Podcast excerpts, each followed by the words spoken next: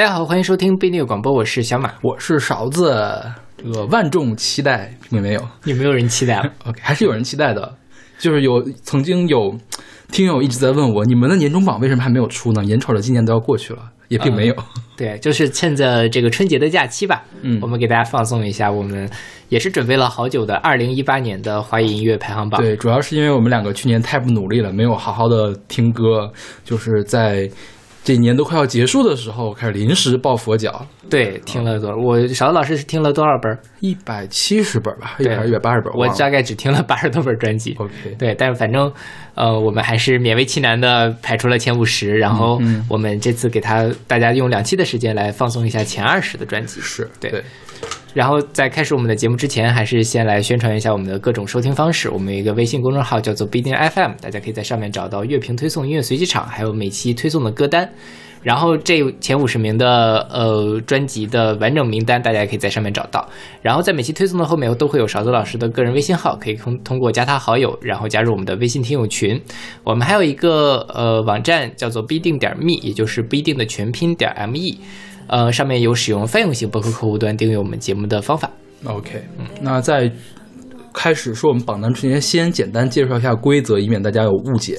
就是我们的榜单是从二零一七年十二月二十一号发行的专辑，一直到二零一八年十二月二十号。对，所以我们的榜单跟其他人榜单不太一样，因为所有的人的榜单都会包括蔡健雅、林林忆莲、蔡依林还有艾怡良这几张专辑，而我们并没有，因为他们都是在二十一号发的。对对，都是二十一号。呃，林那个蔡依林应该是二十五六号的时候发的，反正是第二年的，就是明年的榜单，他们一定会进前五十的，我觉得，反正。前五十会进，我觉得有些还能进到前二十里面去，但是明年的事情了。所以我们的榜今年看起来特别像野榜，就是前十名可能跟好多人都不太一样。本来就是野榜了 呃，说是这么说了，往年的话还是有很多可以跟人家 match 上的嘛。嗯嗯。然后说到这儿，我们再多说一句吧，我们就是总结了前五十的榜单之后，发现有四分之一都是在二零一七年的十二月二十一号到十二月三十一号之间发行，说明这个时间正好是大家发片的一个高峰期，也是我。我们玩鸡贼的一个方法就是我们避开这个高峰期，要不然真的听不过来。是是是，对，听专辑其实，呃，我今年听的方法跟去年不太一样。我去年是这样，就是听一遍，基本上，嗯，呃，绝大多数专辑其实只听了一遍，但是我每一首歌都很认真的听，我要记录下来这首歌在排三星、四星还是五星，然后五星的单曲我会单拿出来，然后再反复的去听。啊，今年呢，第一是我每首歌都。看着歌词儿，然后去听的话，实在是没有时间。对，然后我就是把它当做我的背景音乐。比如说，我今天上班的时候，我我会有大概有六七个小时可以听歌的时间。这六七个小时呢，我就听两本专辑。然后我听完这两本专辑，当天晚上我就会给他一个评分，然后这样记下来。然后最后在年终的时候再。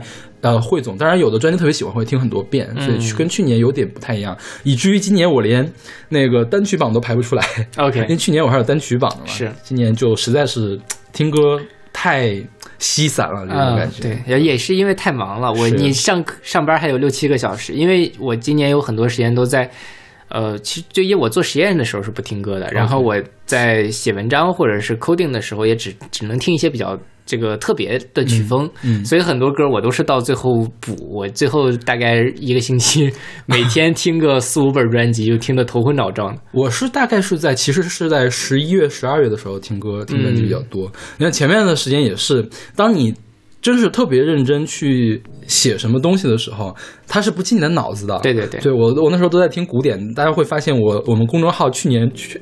就是我写的东西全都是古典，是基本上全都是古典，然后到后面才会有些乱七八糟的东西。对，啊，说了这么半天，我们该开始介绍第二十首、第二十名了吧？嗯，这首这这张第二十名专辑是来自丘比的大放，然后对勺子老师排名是第九名，我的排名是第三十六名，它是二零一七年年底发行的。对，一七年十二月二十二号是滚石出的。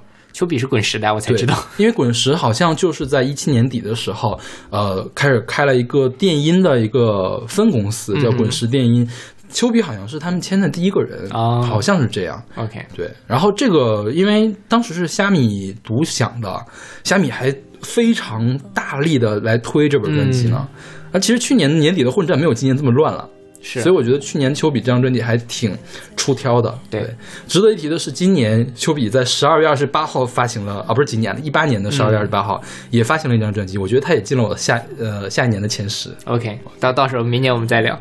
对，丘比我们之前选过，是在雌雄莫辨那一期选的，选了一个《整夜大雨》，应该是他在中国好歌曲上的参赛曲目，是吧？嗯，对，我当时没有仔细的去查丘比这个人，就只知道丘比这个人好像还呃挺神道的，是吧？神婆型的那种人物，男的啊，但他是男的，他是个男的，所以选到《雌雄莫辨》里面去了嘛。然后我去看了，因为我要准备他的这个呃叫专辑嘛，我看了好多他的专访，还有他自己的公众号。我觉得这个人确实挺神的。嗯，你你见过他那个打扮吧？见过就他所有的打扮呢，都给人一种很呃怎么说呢？很妖但是不饶的的感觉，嗯是吧？嗯就是很妖娆但是不妩媚的感觉，就是很仙女儿一样的感觉，还是是真的那种。因为现在大家比如说一说仙女什么的，好像都是那种特土特土的才叫自称仙女的的人嘛，她是真有给人一种仙气嗯肆意的感觉，是。对，嗯，然后丘比应该也是玩儿呃极简主义玩的很出名，我觉得流行圈里面玩极简就是他了，嗯。玩氛围其实也玩氛围人还多点儿，但是极简氛围就是他了。对。对，然后呃，丘比的再往前的一张专辑叫《正正》，是吧？正正其实我没有仔细的听，但是我听了他的大放和他就是刚刚发行的那个叫《钟离》，对，就是名字也是很奇怪，不知道为什么起这种名字。钟离我看了是什么呃游戏中场离开的意思，我不知道这个大放他是怎么起的名字，好像呃，我觉得他是在做一个什么呢？就是把氛围音乐。跟流行音乐的这样一种探索，就是在呃传统的流行乐里面加入这些东西，而且他是做探索做的比较成功的。嗯，我觉得从他从大放到钟离这个过程中，就可以听到他的一种进步，就是说他把他自己的东西做的越来越能让人接受。嗯，对，就是钟离其实比这一张专辑更好接受。我们现在给大家放的这首歌叫《电影》，其实我们选过，对是当时呃缓解焦虑对，缓解焦虑是我选的歌，是然后我之所以要把它再选一遍，就真是我特别喜欢这首，我太喜欢这首歌了，嗯然后非得要再选一遍。而且说实话，这首歌也是这本专辑里面唯二的两首。呃，可以让人瞬间喜欢上的歌之一，嗯其他的歌，说实话，旋律有点古怪，对，节奏也有点古怪。然后直到我说的那个钟离是他一八年底发的专辑嘛，那张专辑已经很流行了，但是还有很多人去批评他的声音，真的他的声音的条件不够好。虽然说有那种雌雄同体的感觉，但是总感觉如果给王菲唱会更好。是的，但是我想了一下，如果你想把丘比的音乐给一个更高配置的人唱，那他那个人只能是王菲。也不能是别人，比如说你给林忆莲唱不合适，给艾良给艾怡良唱也不合适，给徐佳莹唱也唱不了。就是风格不一致嘛。对对对对，就是没有仙儿气，是，呃，仙气。那你说退一万步讲，你说窦唯的人生不也就那么回事儿吗？啊，窦唯的 vocal 我觉得还是很好的，就是窦就他唯早期的黑豹当然是很好。对，黑豹他是在走摇滚的风格，对对对他后来做仙儿的时候。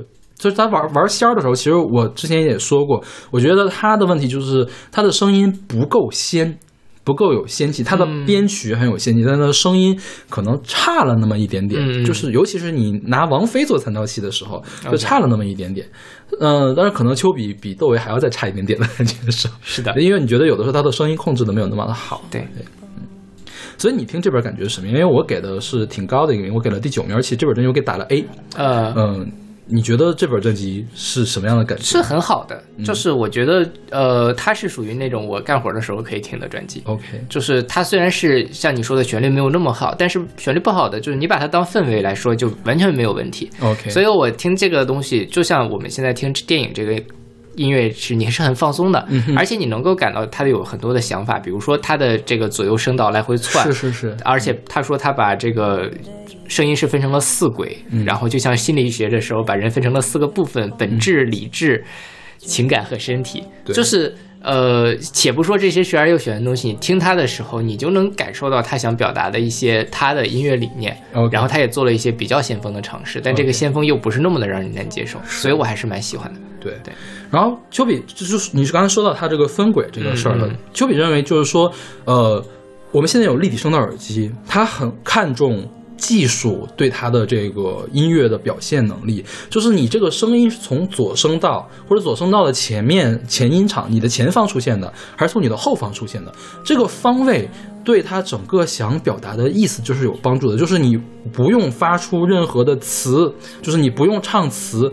但是这个方位也是可以传达出一些信息的，他在刻意的用这个方位来传达信息。OK 而且他不是说这个四鬼嘛，我们不管他他四鬼想表达什么，但是起码我觉得你能感受到他是要跟你表现出什么。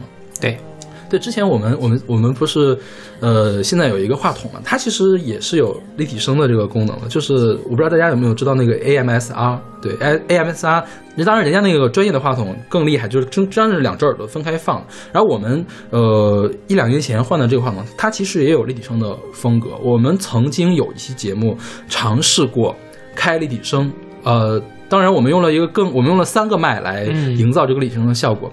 当时我觉得，呃，那么试一下好像还挺好玩的。后来我发现不行，因为这这个本身这个立体声本身就是，比如说小马在你的左边出现，我在你的右边出现。作为一个听众呢，这个对你是一个信息。然而我们这个左右方位的信息却是一个无用的信息，对会对你造成一个干扰。那么反过来，我觉得丘比就利用了这个。可以造，它就是呃，利用一切可以给你信息的渠道来给你一个信息。虽然他在做极简，但其实它的内涵是极丰富的。是的，对，所以我觉得这是他比较厉害的地方。因为丘比他本人是学戏剧系的，他是在台北艺术大学戏剧系毕业的大学生毕业，数学考零分入了这个 这个学校。台湾的高考也是很好考的 OK 是吧？他学的是戏剧理论，但是他年轻的时候好像是呃学过古典钢琴，学过小提琴，然后参加过合唱团，而且还高中的时候参加那个叫什么呃悠人神鼓合合办的一个艺术班，打了三年鼓，嗯专门打鼓的。然后所以他的在艺术这个方面。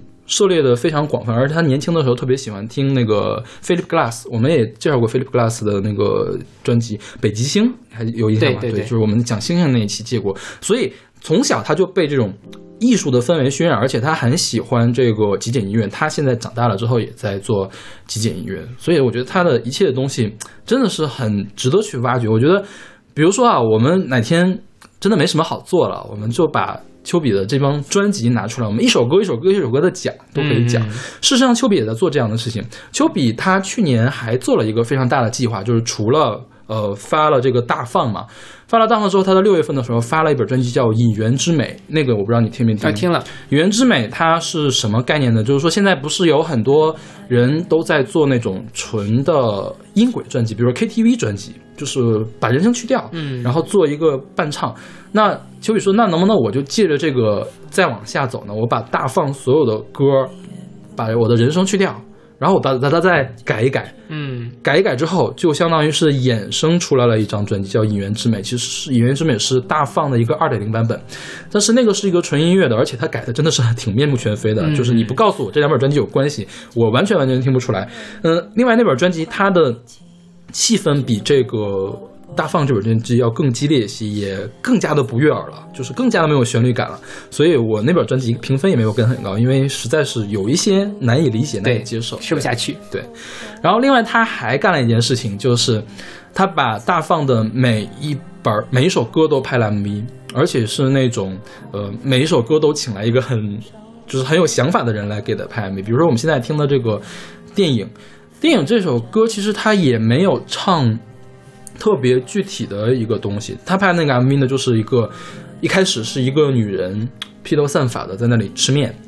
吃干面，然后但是好像全程都是挺慢的那种慢镜头，然后他就站起来，他就背着你走，背着你走，走到一个走廊里面，然后突然这个走廊就那个画面就分成了那种呃四宫格那种感觉，就是呃喜怒哀乐，那个演员在用喜怒哀乐四种表情在对你做着一个动作，然后正好对应的是，呃，丘比用四个音轨来给你唱歌，哦这样一个过程。然后最后呢，这四个又合成了一块儿。这个女演员背对着你再往前走。导演说：“说我为什么要安排这个镜头呢？就是我我想给你留一个坑，就是说，呃，虽然他曾经用喜怒哀乐四个表情，但是他转过去之后，他在走的过程，你最后也不知道他是喜还是怒还是哀还是乐，就像一场电影一样，它是一个没有结束结尾的一个东西。OK，然后是致敬了，呃，是什么呀？那个《漫波之城》啊，《千禧漫波》里面的舒淇，致敬了呃《堕落天使》里面的李嘉欣。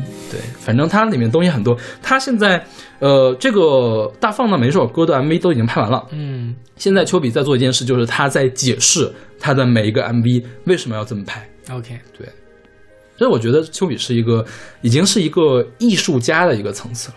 他玩的就是现在当代艺术那一套东西。对对对对对。然后还有一个就是他去年的那个巡演叫什么东西来着？去年巡演叫啊叫上下一方。然后为什么叫上下一方吗？嗯是正正和大放去掉了几笔，就变成了上下一方。就是就是也是在搞极简嘛，嗯就是我用最简单的，我把这个四个字也简化了，简化成一个极简的一个东西，就是从头到尾都是概念。但是他其实还听很多流行音乐，比如他最近，他据说他最近听的最多是王力宏的《安全感》，我查了一下是零一年的一首歌，是唯一那本专辑里面那首歌。OK 对，还挺有趣的。是，大家可以去听一下他这张专辑我觉得还是很值得一听的，尤其是你工作的时候。嗯，对。OK，那我们来听这首来自丘比的电影，出自我们的排行榜第二十名，丘比的大放。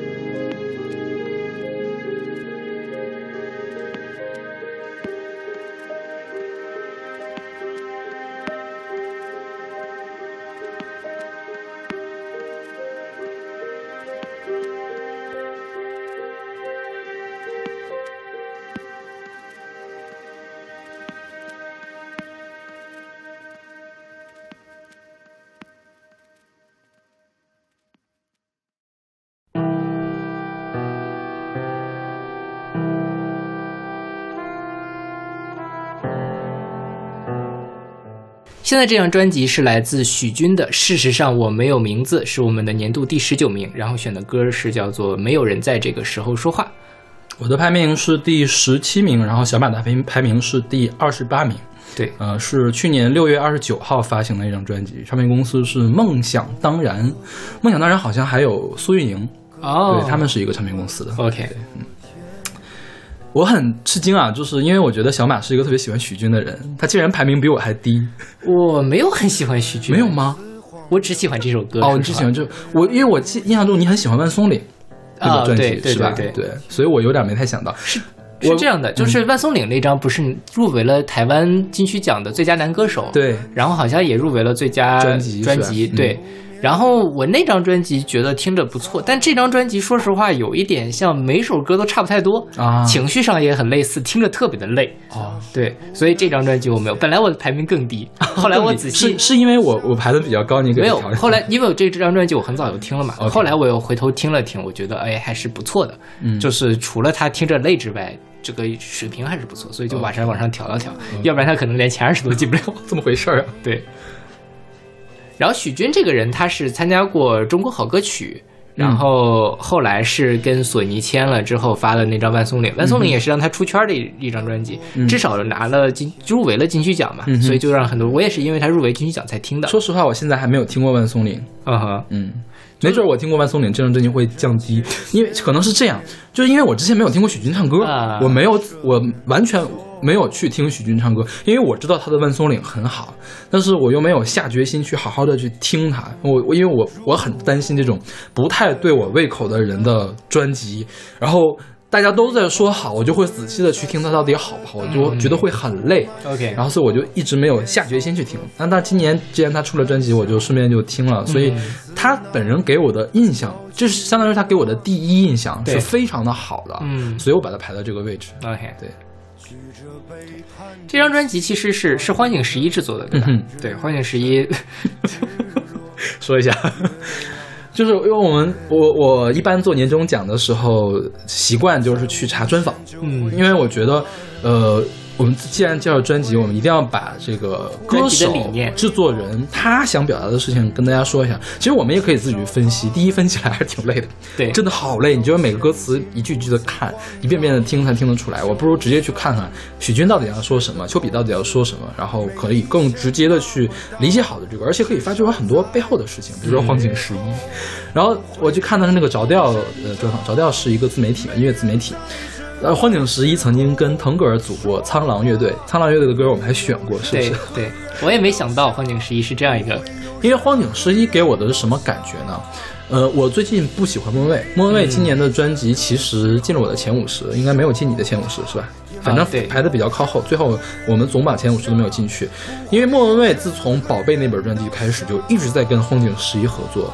就是我看到我的朋友圈，我们豆瓣的有邻不止一个人说，求荒井十一不要再去毁莫文蔚了。嗯就是荒井十一有一种办法，可以把所有的流行曲做得非常无趣，嗯就是我觉得味同嚼蜡的感觉。，OK，对，虽然很多人很喜欢莫文蔚这几张专辑啊，但是我真的觉得莫文蔚就丢掉了当年他做另类跟伍佰一块玩的时候那种那个仙灵的那种嗯气息，现在就跟着一个就跟生了孩子的中年妇女一样的感觉，是 生了孩子自言自就是，特别的特别的佛系的感觉。对对对就没意思了。对，但是很出乎意料的话，这本专辑竟然有荒井十一在，是所以我觉得，嗯、可能是需要有个有冲劲儿的人去带一带荒井十一，就大家可以激发出来更有意思的一个。啊，我觉得是这样，就是幸亏这张专辑有荒井十一，要不然就就是更更硬。OK 就是他在那个里面也讲嘛，说事实上我没有名字这张专辑里面的歌曲大多是波澜壮阔、宏大、强悍、雄伟。嗯哼，说许君其实很排斥比较软的歌，但是双井十一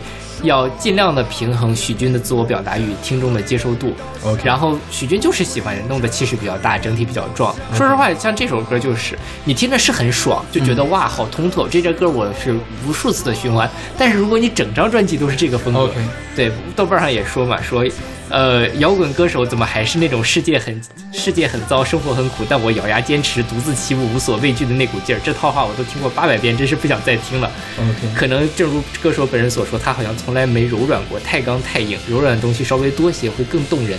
嗯我觉得说的就是我心里想说的话。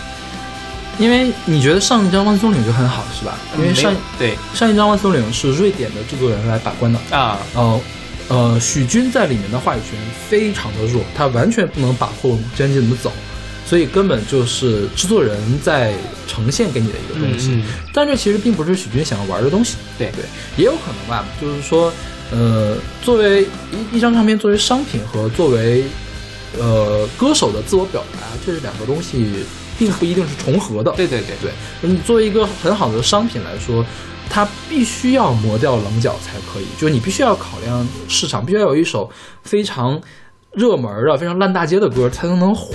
是对，但是许昕他就不想做这样的东西。对对对。嗯不过反正还行吧，我觉得这我还是最后把它调上去，大家喜欢的人，我觉得会很喜欢这张专辑。OK，许君这本专辑用了一个方法叫做同期录音。嗯所谓同期录音，就是说我们平常听的歌都是这样，先录鼓。鼓点儿打好了之后，往里面进贝斯，往里面进吉他，最后才去人声。大家是分开录的，嗯、所以一般乐队录录音的时候，可以大家不在一块儿，就一个人一个人录好，最后交给混音师啊去混一下，呃，调一下后期，其实就好了。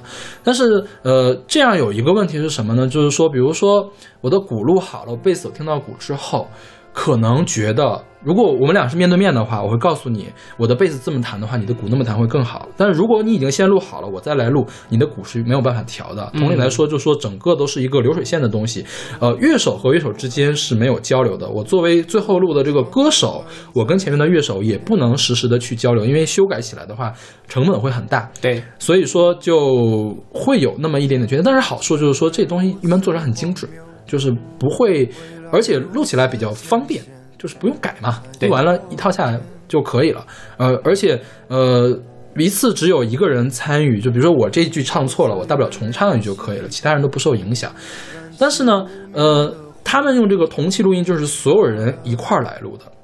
一块儿来录，就像我刚才说的，优点就是大家可以随时在探讨，而且真的是我自己一个人唱歌和你在旁边弹吉他，我来唱歌，这种感觉上就是不一样的，是吧？就是大家可以互相激发，但是呢，这就要求你所有的乐手。呃，这个能量都很高，就是很厉害，所以他请来的谁呢？荒井十一本身自己是个鼓手，然后他请来了一个香港的贝斯手叫陈兆基，还有一个新加坡的一个键盘手叫 Ruth Lin。呃，另外呢，他又许军又拉来了自己乐队的一个键盘手，叫大黄黄欣婷，他是他的女朋友女朋友对，然后还有一个他的吉他手刘巨然。据说啊，他们录音的第一天，就是许军这个人玩摇滚的嘛，他其实很会用音乐来说话，但他其实这个人很木讷，嗯就不太善于跟人交流。第一天大黄有事儿，就他女朋友有事儿没去，然后录完了之后。但所有人都想，我操，这录的什么鬼？到底能不能录成啊？然后就就就很忐忑，就是那个吉他手，这个刘巨然也是许军他们团队的嘛，说哥，咱咱咱们是不是在这儿混饭吃呢？混钱，混就是混那点工资呢？感觉。嗯然后第二天他女朋友一来了，然后一一下子就顺畅起来了，说七天就把所有的歌都录完了。对，反正也是挺有趣的。所以我觉得他们这帮有意思的音乐人来搞到一块儿，呃，还是能给大家挺不一样的一个东西的。是的，对所以从这个故事也更能体会出曲军这个人的性格是什么样，以及他为什么做出了这样的音乐。OK，然后关于这首歌还有一个故事，这首歌是许军完完全全即兴创作的，是当年他在这个叫什么，呃，金曲奖前夕嗯，入围了嘛，入围这个这个又很厉害，呃，入围之后。入围之前，准备去台湾之前，他们就就提前就已经进过，因为对于许军来，我觉得入围就是最大的胜利了。反正也得不了奖。对对，然后入围之前，大家哥几个就喝了个酒，然后跟唱片公司人一块喝了个酒，喝嗨了之后，许军当场拿起吉他就开始唱，嗯，唱。许军说：“我当时唱一半，我就知道这歌是个好歌，但是太毁了，我没带笔，没带纸，记不了。”然后他又想，不怕，我旁边有我乐队的人，他们一定也听出来这是好歌了。果然回头一看，就有人开始录了。嗯于是这首歌就被记下来，这首歌还当做了他专辑里面的第一首歌。当当然，他专辑有个 open，有个 ending 嘛。对呃，这是专辑里面的第一首歌，我觉得也是专辑里面最好听的一首歌。是的，对，对，所以这也反映出来许昕的才华真的是非常的高。对，然后他的 open 和 ending 其实大家可以去听一下，就 open 开始是非常低沉的噪音，然后有点什么脚步声啊，一会儿哗哗啦啦的声音，ending 也是也哗哗啦啦的声音，这个其实就是他们乐队开始录走进录音棚之前收的声音，然后离开录录录音棚之后收的这个声音。就他就是想营造一种临场感嘛，对对对对就是本身他本来就是录同期录音，然后他又加上了这个 intro 和 outro，它就是更有这样一个概念出来。对，然后他这个不是一个这样的排练过程，许菊还专门为他写了一首歌叫《乐队》。嗯你听了那，你有对歌那有印象吗？就是说 就是说，呃呃，第一小节鼓开始，然后唱唱唱完这句之后，啪啪就开始打鼓，再过两小节钢琴来弹间奏，然后过两小节之后，钢琴的间奏就进来了，就是相当于是用很平白的语言把他们录歌的这个过程、写歌的这个过程给描述出来了，嗯然后中间一段副歌，呃，主歌和副歌都是在，呃，当然是在说更抽象的一个事情了。我觉得这个立意还是有时候，我说我说吉他响，吉他就响了；我说鼓响，鼓就响了，这个还是挺有趣的。是，然后就像刚才说的，就是几乎所有的歌都是特别大能量的歌，嗯，然后黄景诗说不行，你必须得写一首情歌。许昕说我特别讨厌写情歌，我就是不喜欢写情歌。然后后来反正也行吧，反正我的女朋友在跟我一块儿录，那我就给她写一首歌，然后中间也有就只有一首情歌，那个歌叫什么来着我忘了，反正 有点想不太起来。OK，然后他所有的歌都很长，嗯，大部分都在七分钟左右。对，然后他在好歌曲的时候演唱那首歌叫《暖光》嘛，可能也是他早期比较出名的歌，他又在这里面又重新收录了，收录了结尾的部分有一段金属的那个 solo，就吉他的那个 solo，就是跟原来的那个暖光的感觉很。原来我没有听过他原来那个版本的暖光，我也没听过对，他应该是原来那个是很温暖的那种感觉。嗯然后他说许昕说不对的，我的暖光就应该是这种就刺眼的这种很很炸裂的这种暖光，这才叫暖光。好直男啊，我只能说这个人。没有，我觉得就是很 不是，就是那种我很我正能量吧很很典型的那种直男感。OK。OK，那我们来听这首来自许君的《没有人在这个时候说话》，出自我们的年度第十九名。事实上，我没有名字。酒喝不干净，歌唱不完在昨天。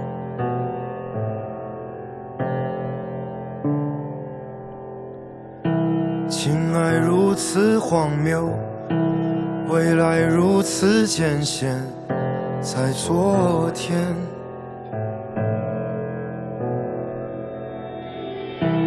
我自愿燃起一把燃起不灭的火，再归还。假使不能实现，我愿意脱下所有，只为奔向你。呼呼呼呼。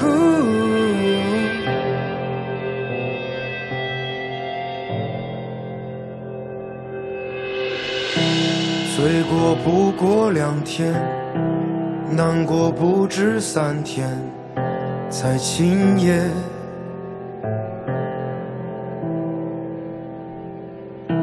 真真切切可怜，简简单单舍远走完一遍。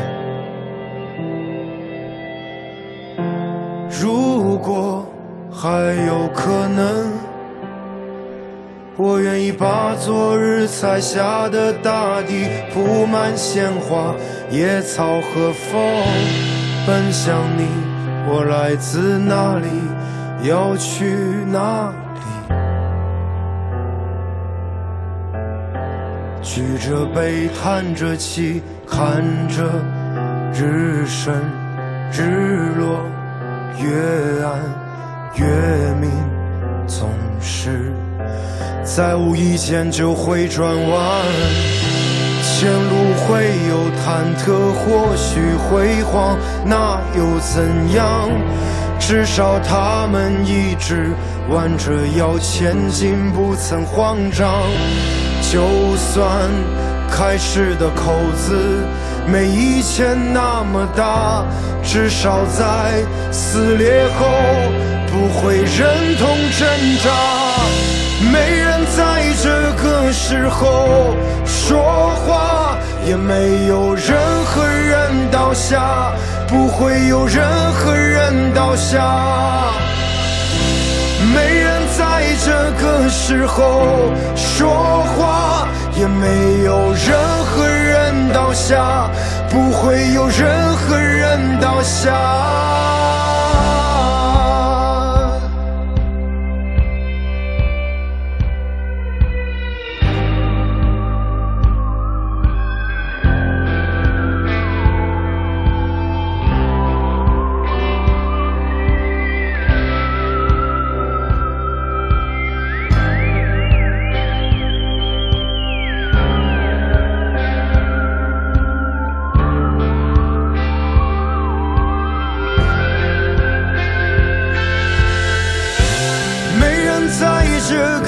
时候说话，也没有任何人倒下，不会有任何人倒下。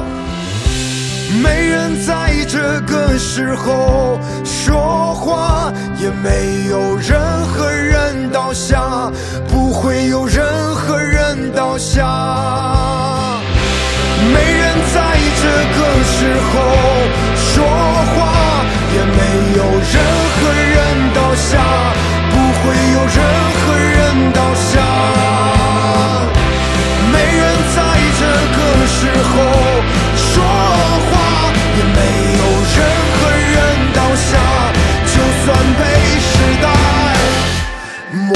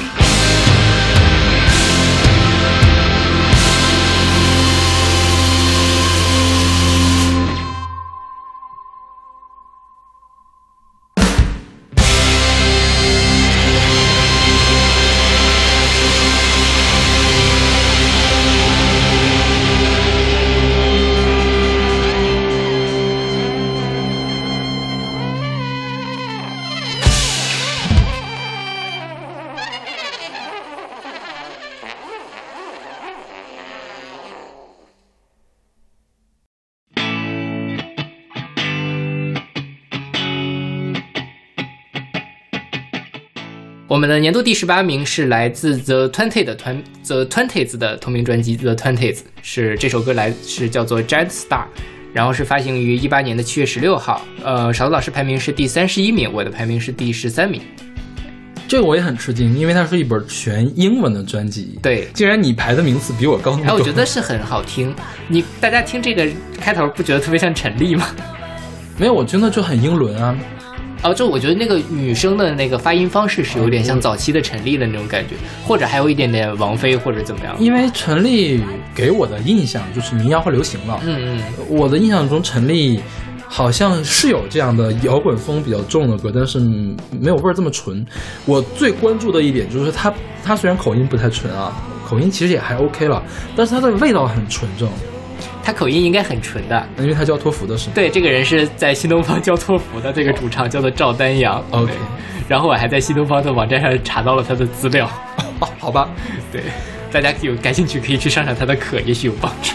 这个赵丹阳外号叫杨哥，嗯，估计是很很硬气的一个女生，是吧？很飒的那种女生吧？对。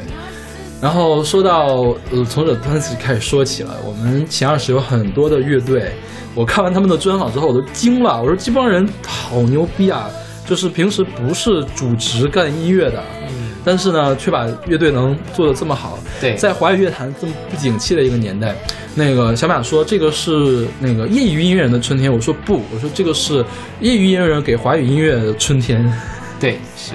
对，就像这个专辑，这个乐队是刚才说的杨哥是新东方的嘛，嗯然后他还有一个贝斯叫做面具，自称是卖家电的，嗯我不知道，可能是在一个家电公司工作吧。OK，然后呃，鼓手叫做姜老师，也是从事教育培训工作。然后吉他手叫做楠楠，是职业，呃，职业是国企员工。OK 反正都不是专业在玩乐队的。OK，嗯，当年赵丹阳是重庆人，他小的时候好像就挺喜欢摇滚乐，但是觉得重庆的摇滚的气氛不好，嗯，因为北呃摇滚气氛最好，中国摇滚气氛最好就是北京对所以他就不远万里来到北京想玩乐队，然后就呃机缘巧合就组了这个乐，也不是机缘巧合，也是用心的去组了这样一个 Twenties 的一个乐队。然后这首 Twenty 它这个英文名嘛，就是嗯二十年代、就是呃，也可以叫做20十多岁。岁，对。对，所以它就是说是人生变化最剧烈、最热情的十年。嗯呃，简单不羁，拥有各种可能，这就是 The Twenties 乐队的关键词。OK，对。然后它还有一个特点就是很 low-fi。对，所谓 low-fi 就是说，我们比如车载音乐，什么王晰呀、赵鹏啊，一定还有蔡琴呐、对对对对一定要 hi-fi，要高保真。你要听到这个小提琴琴呃琴弓拉过每一个琴弦的声音，能听到松香的香味儿，这个才好。就很多人是追求这个东西的。然后还有另外一些人就是在追求 low-fi，就是其实是这样一种反抗的，我就是不想那么精致，我就是要，呃，你那样的精致反而是不真实。对因为这个世界本来就没有那么精致，所以我就要反着你来，我就要来 low-fi。对他们就是搞这样一个东西的。然后这个赵丹阳杨哥嘛，创作力非常旺盛，据说他们现在是积累了能有四张专辑的这个曲量。嗯，就是他平时没什么事儿，就就就就可以写个走在路上，那个旋律就会来了，随手拿出手机用音乐备忘录、就语音备忘录就录下来了一首歌。据说现在已经积累了上百首歌，但是由于呃不是所有的歌都是都跟他们这个 Twenties 这个乐队比较匹配嘛 OK 也就是四十首歌可以放到专辑里，所以他们还有四张专辑没有发，就创作力很旺盛嘛。是的，对。然后他们的歌其实还有一个特点，就是说虽然只有一个主唱，甚至其他人都没有在做和声，但是它是一个多声部的。嗯，对，就是赵丹阳他会自己左右声道叠一些不同的东西，但是他跟丘比，刚才我们说丘比那个东西不一样，他是觉得就是呃自己觉得自己的声音呢，一个人声音干干的，嗯就是这个鬼多的越堆的越多呢，会越丰满越充实，然后就导致每一首歌都是这个样子了，所以我觉得听起来的话也是比较丰富的这样一个感觉。是本身我觉得这个女主唱的声音也没有多好听，OK，对，这样的话可以弥补一些她那个嗓音色上的不足。对，这样的话，其实她她是想把自己的人声当做乐器来用，但其实她并不是一个优秀的乐器。对那她就使用了一些效果器呃、小的 trick 来、嗯小的技巧来完成这些事情，比如说来做和声，就会其实呃，你可你单独的拿出来声音，觉得有点像锯木头，但是你想大家一块儿锯木头，那不就是小提琴合奏了吗？也没有那么难听了。就是夸张一下，我觉得是这个这个大家意会一下就可以了。对。OK，那我们来听这首《Giant Star》，是来自我们的年度第十八名 The Twenties 的专辑《The Twenties》。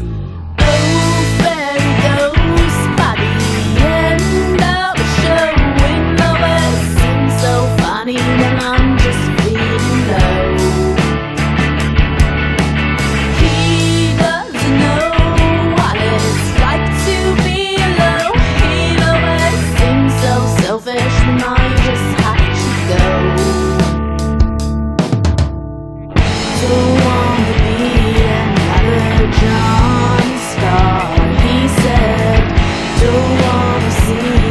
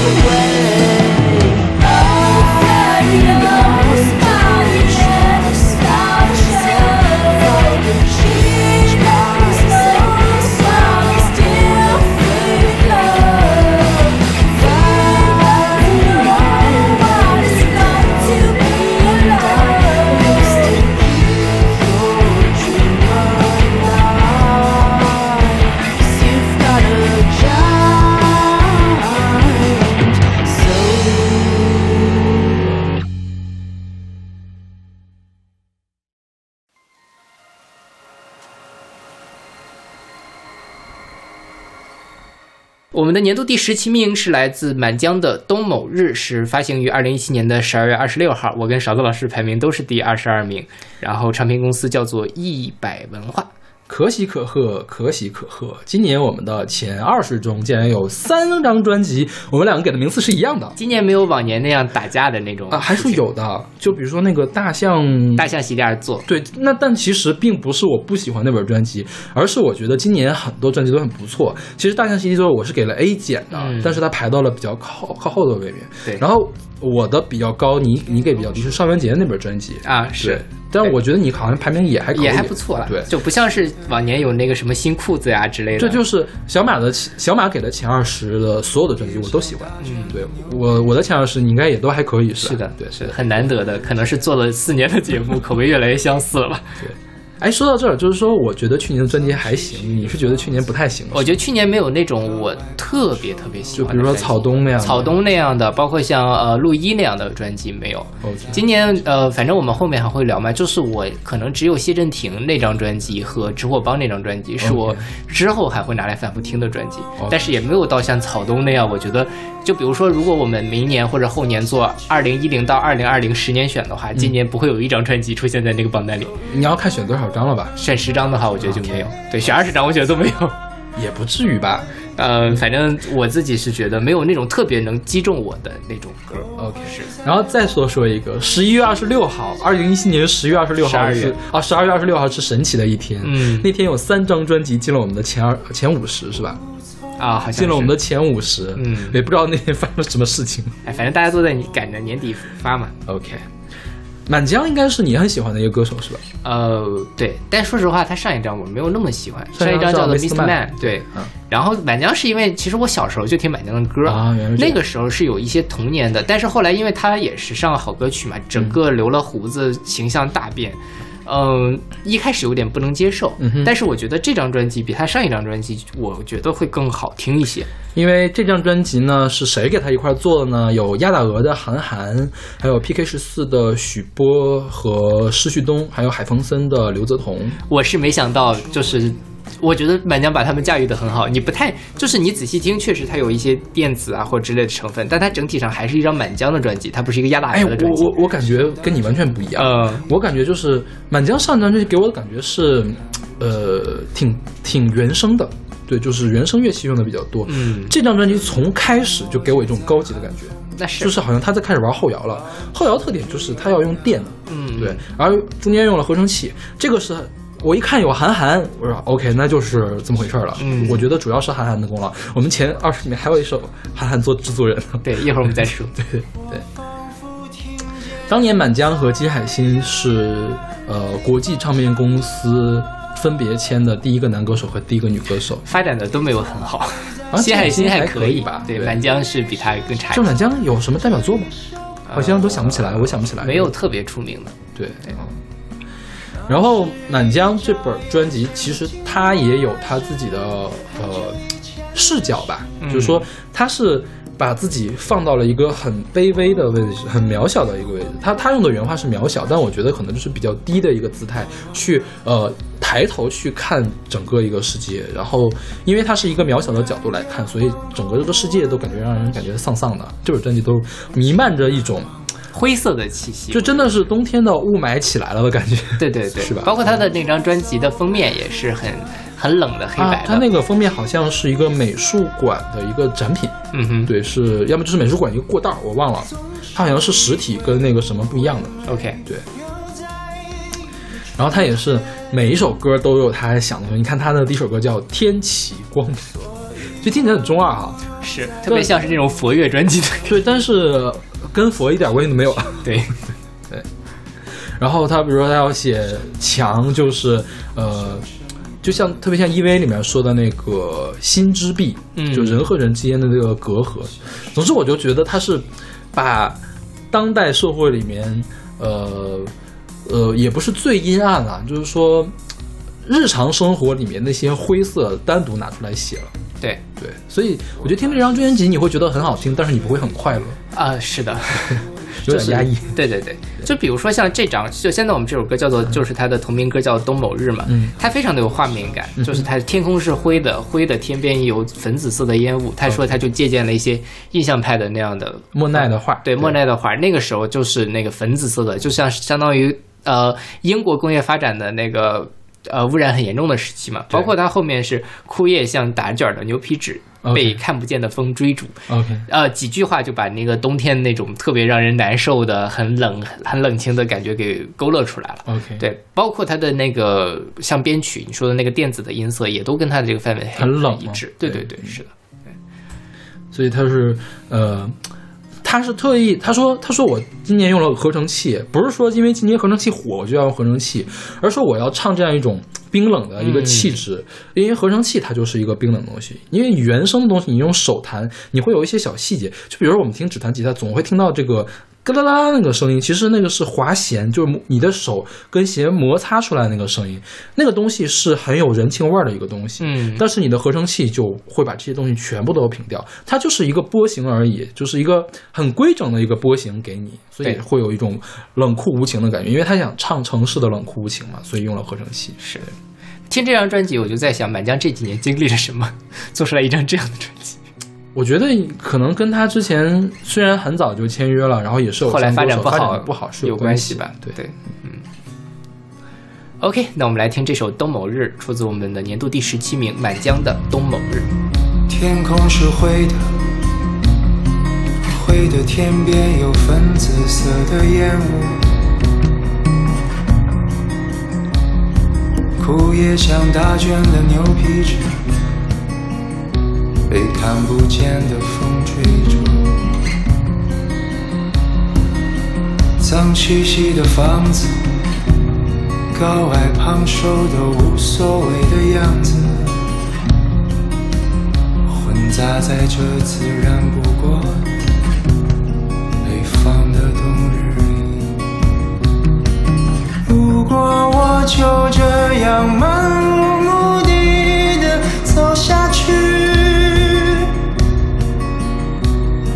就如同我看到这灰色苍茫中的一切。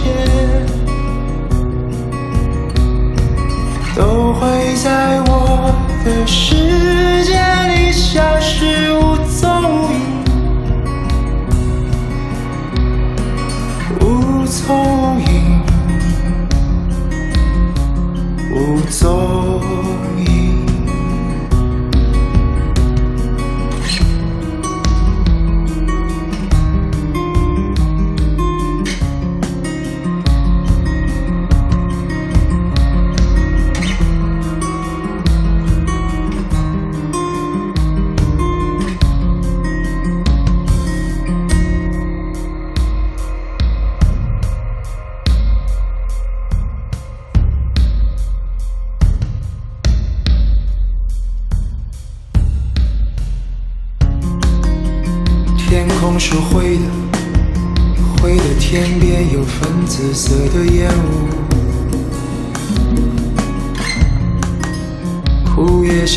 卷的牛皮纸，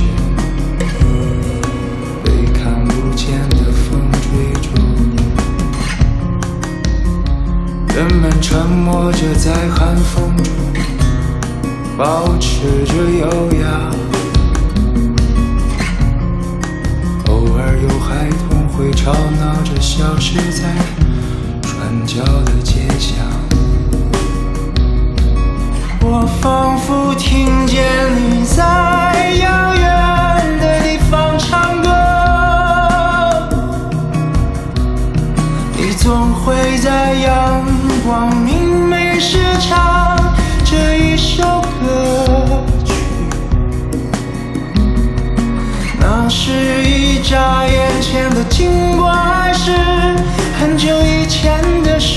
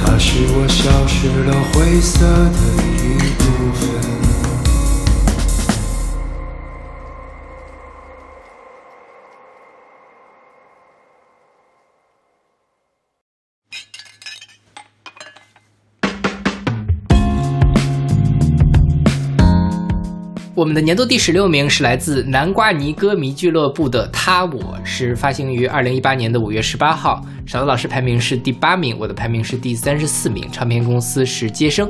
嗯，对。其实好像下面有好多的分唱片公司，就是它其中一个小的唱片公司叫如此唱片。OK，因为我们好像前五是有好多接生了，他们每个人都是不一样的那个呃分分支。OK 接生是个台湾的公司是吧？对对对对，就台湾的小众很多人都在签那个接生，还有好友感觉好像他们是一家的，是不是？啊，我不知道。这个这个团是太哥们，他的那个团名太奇怪了，叫南瓜妮歌名歌迷俱乐部。对对，为什么起这个名字呢？就是说当年他们要参加金选奖吧，还是金音奖，我忘了。金选，金选奖是反正是个创作奖，嗯，大学生的创作奖是吧？然后就是说啊要报名了要报名了，我们没有团名怎么办？随便就起了一个叫南瓜南瓜咪歌迷俱乐部。对，说是要他在家里选一个水果，然后脑脑袋里面出现了南瓜。OK，对，南瓜也不是水果呀。对，然后这个主唱是柯佳阳，柯佳阳还有另外一个非常出名的身份是柯震东的亲哥。对，虽然长得没有柯震东那么帅，但也还是帅的。OK，然后呃，刚才不是说 The Twenties 他们几个人本职工作都不是做音乐的嘛？他们四个呢，本职工作是做音乐的，但是因为做音乐养活不起他们，呃，说呃，偶像歌手当然好呀，反正有通告，有这个广告。像这种独立的乐团，你去唱 live house 根本就赚不到钱的。对，啊，于是他们每个人都有另外一个职业，比如说柯佳阳，他是自己是酒吧老板，嗯，然后这个吉他手叫小青蛙，也是他们的团长，是一个设计师。然后贝斯手呢，本身也他是个职业的乐手，他是落日飞车的贝斯手。说起来，落日飞车，你今天给的成绩特别低，是吧？对我很不喜欢那张专辑。好吧，我我还挺喜欢那张的，就是虽然我也觉得落日落日飞车，我们有机会再说落日飞。落日飞车是一个做那个复古 disco 的吧？嗯我觉得他今年复古复的有点莫名其妙，就是为复古而复古的感觉。听不太懂那张专辑。但是听感上还是很好的。是然后再有这个鼓手，鼓手呢叫一根，是庙宇建筑工程监理，对对对，他家里就是包工头是吗对，就是家里就是盖庙的，其实。？OK，、嗯然后就是贝斯手落日飞车的贝斯手嘛，叫红礼，他是后来才加入南瓜妮歌迷俱乐部的。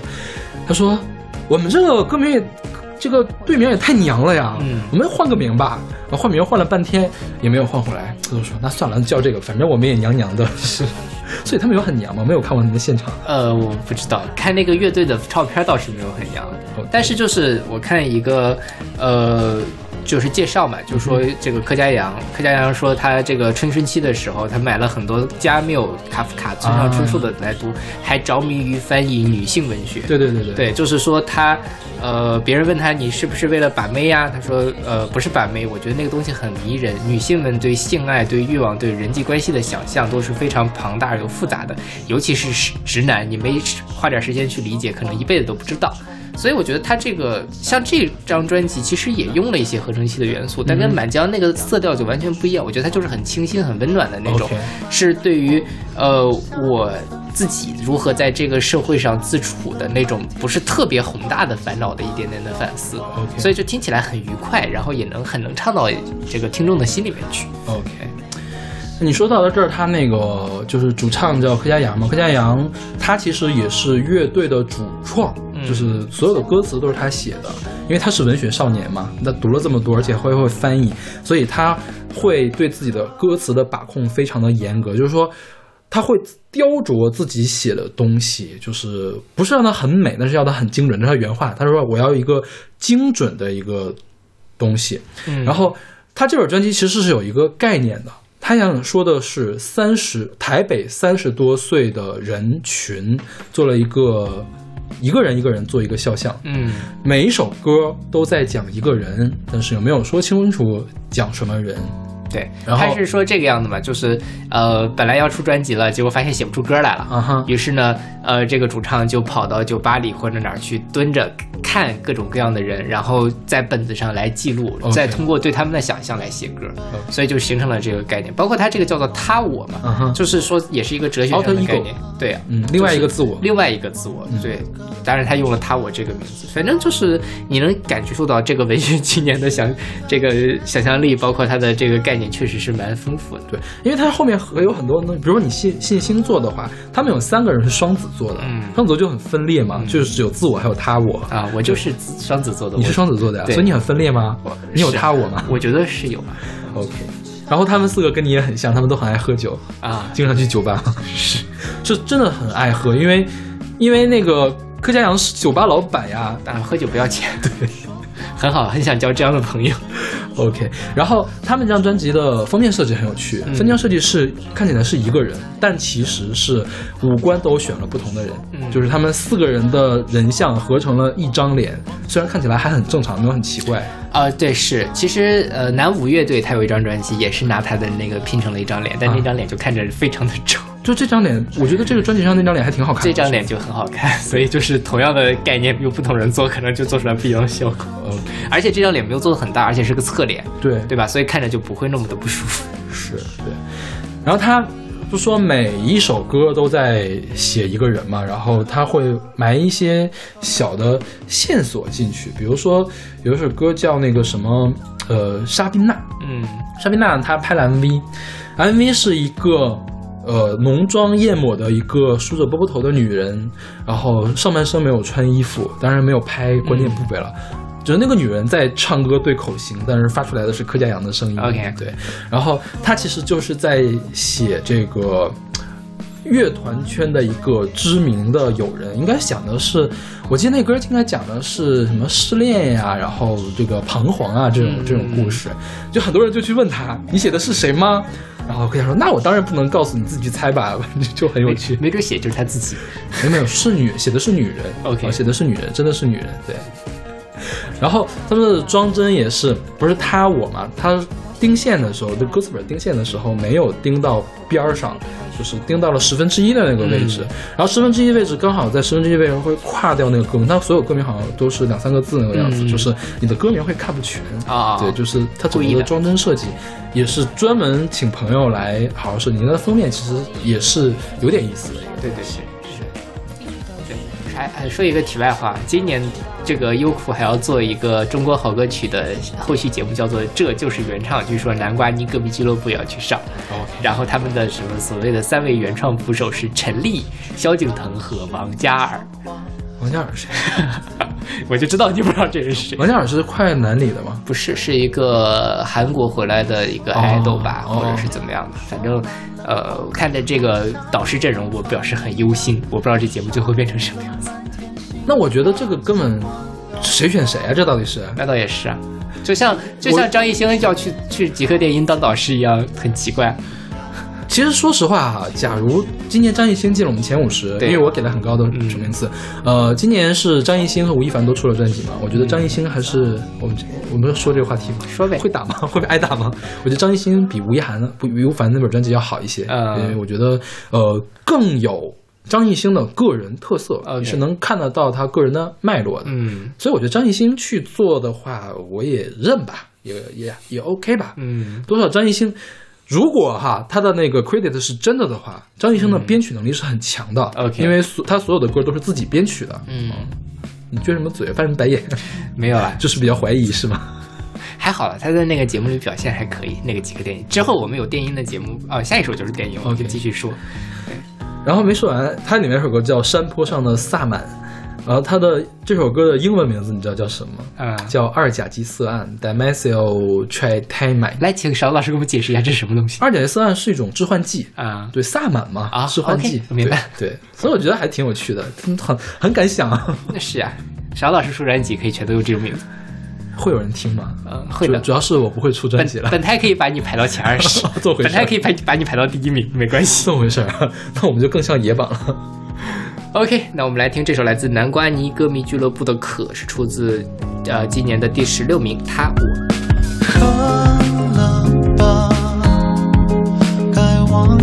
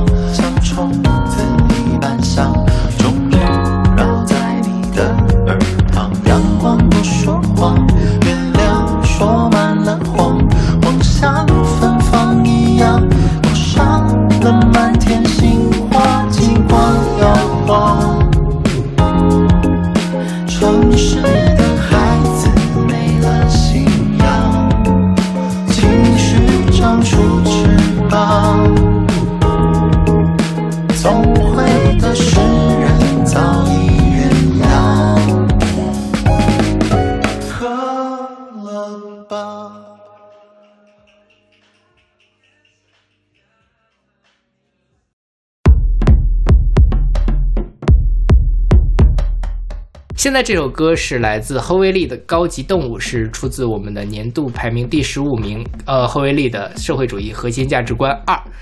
SCV 二，对当然也有写成那个就是 SV，Socialism Core Value，对就是社会主义核心价值观。为什么非要写成 SCV 呢？因为 SCV 是哈维利的一个个人时尚品牌，还卖衣服，那天哎，我就是做这个专访那天，我都要笑死了。那个网站你我给你看了是吧？对对对，他那个网站大家一定要去看一眼，就是，呃，他那品牌叫 SC 嘛，社会主义核心价值观。然后他他我我印象最深的一件那个帽衫，上面就印着这个，二十四字真言，就是我给你一次机会，你再重说一遍，社会主义核心价值观的那个什么，请请珍惜你的 ID 好吗？你能背得下来吗？背得下来 这你这说什么？我能背得下来呢，好吗？嗯，然后就是印着各种，就是印着这个呃社会主义核心价值观那二十四个字儿嘛，嗯。然后卖五百多块钱，也是太抢钱了。其实我觉得我觉得，我觉得没有抢钱了，因为你要给设计师钱的，你总不能按原价给人钱吧？哎，其实就是那你设计一个我看看，那个那那个没有什么设计感了，我觉得。我觉得还是有，我觉得他做这个品牌就是设计感。对这个品牌，就他这个想法是很好的。然后我觉得，包括他的一些，我他就是把这样一个呃比较偏向于政治或者是口号式的东西，用他的一种方式给表现了出来。嗯哼。然后其实包括他这张专辑也是一样的。对，大家大家真的有兴趣的话，去看一下这个叫叫是什那个网站叫什么来着？还是个汉语拼音的网站，我突然想，但反正大家上网去上淘宝不太好搜，不是大家上淘不是宝我要大家想去看那个网站，网站设计。是一个哪个网站？就是他那个哦 SCP 的官方网站，你有印象吗？我想起来了，就是我想让大家看那个辣眼睛，那个也是用了大量的拼贴艺术，我觉得是蒸汽波的范围了。好像不是蒸汽波，那个还不算蒸汽波。就但反正是我觉得风格是类似的，就是那种你看着是大块的，呃，特别饱和度高的那个颜色，然后再有一些这个很复古的字体，包括它那个 SCV 其实是一个很奇怪的那个手写的体。我觉得呢，为什么觉得它不像蒸汽波呢？因为嗯蒸汽波不会用那样的手写体。蒸汽波就是我们再科普一下蒸汽波。蒸汽波大家看到歌名中间好多空格，那个叫蒸汽波。蒸汽波一定要给人一种闲散的那种感觉，就是、呃超然物外的感觉。它那个明显不是超然物外，它那个明显是意有所指的。所以我觉得真不像蒸汽波。OK，大家自己看看就知道。对对对，真的是。算了，不说了，珍惜我们的 ID 了。我们来说这个哈贝利吧。哈维利其实他的第一张专辑，当年我们都没有听。我觉得如果听了的话，可能会进到当年的前五十，嗯起码要进前五十的，因为他的第一张专辑真的是很牛逼。对对对，他的原名叫李化迪，然后他有过这个去英国留学的一个经历。嗯他当年去英国留学是带着非常强的目的，就是说我在国内做音乐，我出现瓶颈了，我就想学什么什么什么什么东西，我就想听什么什么什么不一样的东西。我去了英国那两年，我就干了这些事情，然后我我学了一堆我想要知道的东西回来，然后开始做自己的自己的事情。好，因为那个时候刚好英国是 dubstep 的发源地，嗯。他后来回来做了好多的 dubstep 这些事情，然后回来之后他就开始发了那张我也不会读的专辑，反正就是一些呃像草字的那个东西吧，反正专辑挺奇怪的一个名字。然后他回来之后又做了一个厂牌，他是 Do Hits 的发起人之一。我们应该选过 Do Hits 的合集是吧？对对对就是每年过年的时候过年的时候去年是没发呀，没发好像。对，狗年我觉得发不下去了，可能是有点。然后我们说这本专辑，这本专辑我们选了一个最奇怪的歌，我觉得也是最能代表这个专辑理念的一首歌。对就先说这个专辑整体的吧，包括他上几年还出过这个《社会主义核心价值观一》，嗯，那张专辑好像你没有特别喜欢。那张专辑我是年度最差专辑之一。嗯，我不知道为什么哈维利会把歌混成那个样子。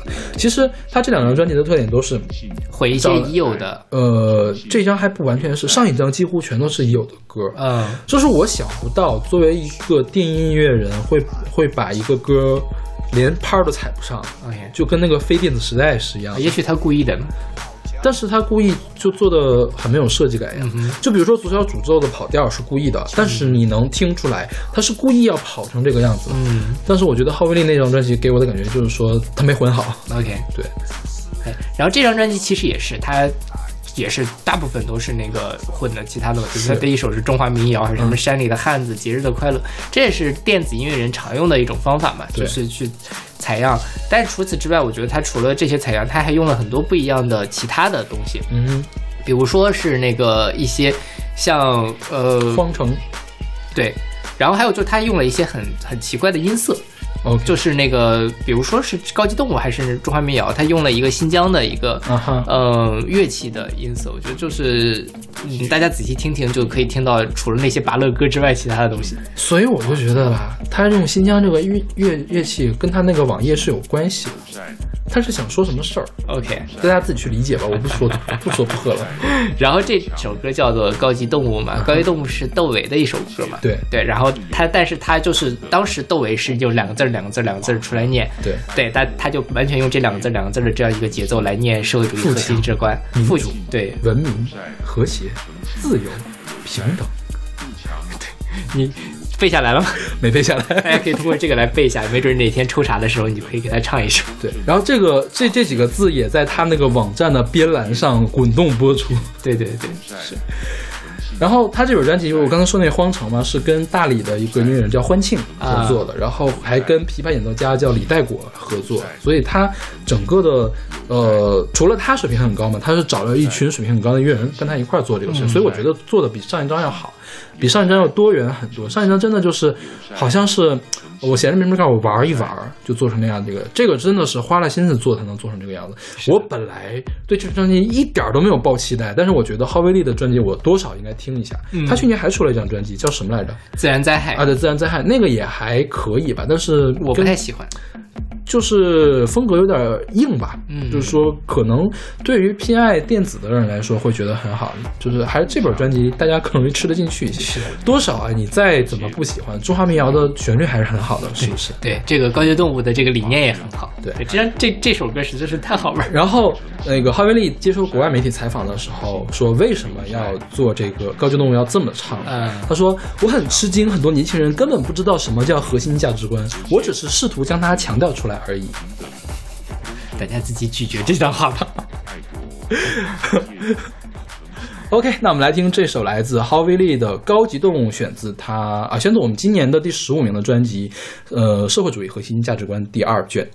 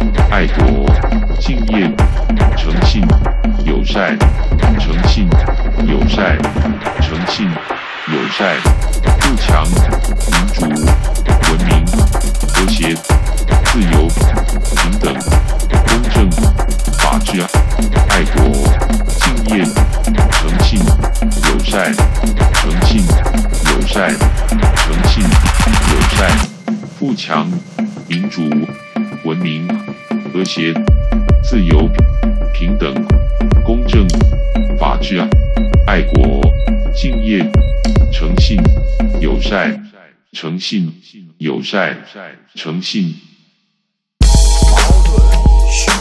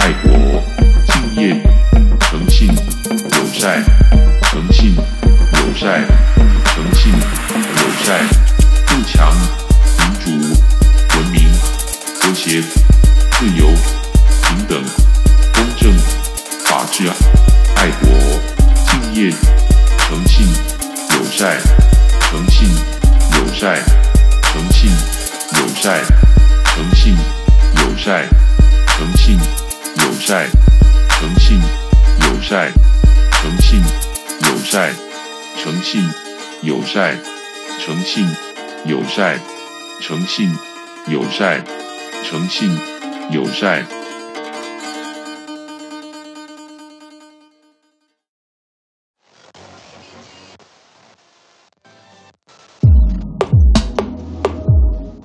我们的年度第十四名是来自 Late Troubles 的《月亮人》，然后勺子老师的排名是第十九名，我的排名是第十八名。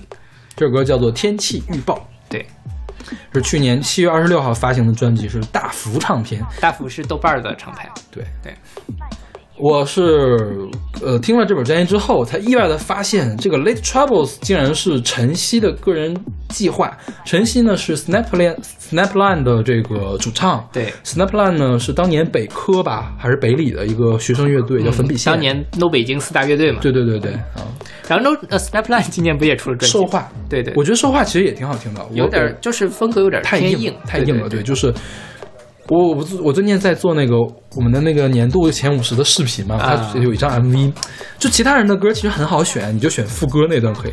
他那个拍 MV 那首歌就没有副歌，你知道吗？就是唱一句话，然后就开始非常激烈的这种背景的那个吉他呀和贝斯还有合成器在那个在怼，你知道吗？然后那个 MV 拍的也很很猎奇，你知道吗？我说我这次选哪段比较好呢？嗯最后强选了一段出来给拼的，因为我每每个要选三十秒嘛，真的好难呀！就是三十秒，他上一句唱完了之后，三十秒结束了，下一句还没开始唱呢。是那个就是我觉得还是整本来听比较好。对对对对对对对。然后这本《月亮人》就，就就你完全想不到，同一个主创可以唱出这样完全不同风格的东西。对对，你像那个那么激烈嘛，其实这个《月亮人》呃虽然用了很多合成器，用了很多电子，但起码旋律很动听，而且唱中文了。是 Snap Snapline 没有中文歌。对对对。晨曦说：“我为什么要做一个个人计划？就是说，我想唱中文歌了，我想唱一唱我的生活。嗯因为乐队的话，好像唱的更多的是这种理念上的事情。对，呃，个人计划呢，唱唱生活。最近这个晨曦这两年去了美国，在美国定居了。在美国的硅谷还是在那儿做程序员？对，西雅图，在西雅图做、在西雅图是吧对，在西雅图做软件工程师，好像是。OK，对，然后也是生了孩子嘛，所以我觉得可能他的生活没有除了那些硬的部分，可能也多出来了一些柔软的部分。OK，对，然后这也是业余音乐人，他真是业余。那我觉得他主持应该是软件工程师吧？啊，应该是对，但是人家业余音乐人一年出了两张专辑，对，两张都质量非常好。是。然后他不是在美国吗？他那美国那个市的名字叫什么？Snow Colony，反正不知道是什么语了。呃，是一个美剧叫《双峰》的片头的一个取景地，那有一个瀑布，就是这个瀑布。然后这个这个单词在当地的土著词汇里面翻译成英文叫 Moon People，就是月亮人因为他在那儿生活，所以用自己生活的地方来给自己的专辑命名。然后他说他早就要做这张，就想做自己的个人计划嘛。然后因为生了孩子，工作也很忙，然后就是孩子睡了之后，OK，我去录会儿歌吧。嗯然后我录歌，我也不能，我要搞个吉他，搞个贝斯，搞个鼓，小孩就吵醒了嘛，那怎么办呢？呃搞合成器吧。对，就买了个合成器，买了个鼓机。所以你听他这本专辑里面几乎没有原声乐器，原声乐器有点什么尤克里里那种很轻很轻的，就是乐器用的比较少。对对，然后早年那些说也不会玩合成器，然后也不会玩鼓机，自己录音的水平也比较差，露出来了之后给朋友一听说你这是用生命在做 low fi，故意的，就跟当年缺醒一样。是对，然后我想想啊，这里面有一首歌叫做《给他的歌》，嗯是写给他女儿的。，OK，对他有一个女儿写的，我觉得这个晨曦也是像刚才说的那个柯佳阳一样，是个文学青年。他看很多小说，因为这个呃，给他的歌里面讲了是虽然他说啊，他说他当时当时写的时候没有想到，但他写完了之后，有人在给他写就是专辑介绍的时候提到了，说给他的歌呢跟这个雷蒙德·卡佛的一篇短篇小说《Distance》距离很像。这个讲的是什么？讲的应该是一对男女，就是他们很小的时候就相恋了，然后结婚了，生了孩子之后，这个当然男生还是比较愿意出去玩嘛，就跟他朋友说约好我要出去打猎，然后那女生说行啊你去吧，我在家看孩子。结果就在这男生出门前一个小时，他家孩子突然就呃开始吐，就是呕吐嘛。然后这女孩就说说咱们孩子都病了，你还要出去打猎吗？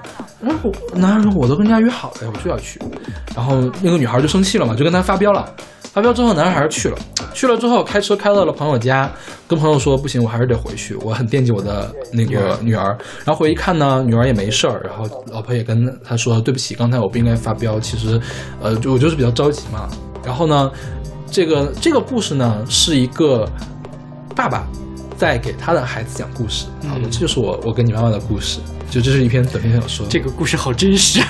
很 真实是吧？我觉得他当然这个雷蒙德·卡佛他这个文笔很好，我觉得他他有一些用词被我这个讲述给稀释掉了，就是你可以感觉到中间的这个变化。虽然讲的很平淡的事情，但是他还是挺能抓住你的，而且我觉得他背后想表达的这个东西也还挺明显的，是吧？所以这个给他的歌其实是是陈曦写给他的女儿的一首歌。OK 等于说我当时真没想到，你这么一说，好像确实是有点像哦。对，然后这里面还有两首歌，就是给他的歌，这首歌里面嘛，有 My Little Airport 的那个女歌手来给他唱。OK 就是也是陈曦说特别喜欢这个，就 Nico 嘛，嗯，就给尼克写信。尼克说行啊，尼克在香港，然后他在北，他在这个西雅图西雅图，他就在尼克就在香港给他录了之后，他在西雅图就合到一块儿。然后这专辑也是韩寒给他做的，嗯就是我中间有一首歌，哪首歌特别喜欢来着？好叫《Airplane Decline》，对，就是那首歌我特别的喜欢，那个歌就有很强的韩寒的特色在里面，就觉得这个合成器玩的真好，那种感觉，对。然后据说是那个韩寒给他做专辑的时候说。说你想好了啊，我可能会把你除了人生之外所有东西都改掉。然后晨曦以后来哦，果然你把把它全都改掉了，但是改的挺好的。对我说陈陈曦也比较随这个佛系啦，不像是许军那个样子。OK。然后这个陈曦说，这张专辑虽然说我每首歌都还挺有想法的，而且也是很花心思做的，但是总觉得这本专辑吧，太像日记了。嗯，就是我想到了什么就记了什么。虽然说好像有这么一条线在但是线索还不够明显。他说，如果下次再做专辑，现在也在筹划了。下次再做专辑的话，会把它做得更有系统性一点，就是要有一个完整的概念，要讲一个完整的故事给大家听。嗯所以我还挺期待他下一张专辑的。是我们说这首歌吧，这首歌也是他所有专这专辑里面最奇怪的一首歌。对，这首歌叫《天气预报》，但它预报的不是那个对呃地理位置，是说预报你每一个身体的每一个部分。它就比如说我的右眼阵雨啊，就是你要哭嘛，我的那个右右膝盖右膝盖四十二度，就是运动的过量，它开始红肿嘛，这种感觉，就是你可以，你可以，他会用一些小聪明，呃，来讲一些事情，你可以很快的看破他所谓的这种小聪明，但我觉得他背后应该还有更深层的东西在里面，嗯哼，对，蛮有趣的。大家去看歌词就是了。对我非常喜欢这个专辑。就是我非常奇怪，竟然你我的排名比你还要低一点对，本来应该是我来选歌的，结果这让小马来选。你早跟我说嘛，真是。没有没有，我觉得这个其实也没就是没有那么，因为他每首歌我都很喜欢，嗯你你选这首歌我也很喜欢。OK OK 好的，那我们来听这首来自 Late Troubles 的《天气预报》，是出自我们的年度第十四名《月亮人》。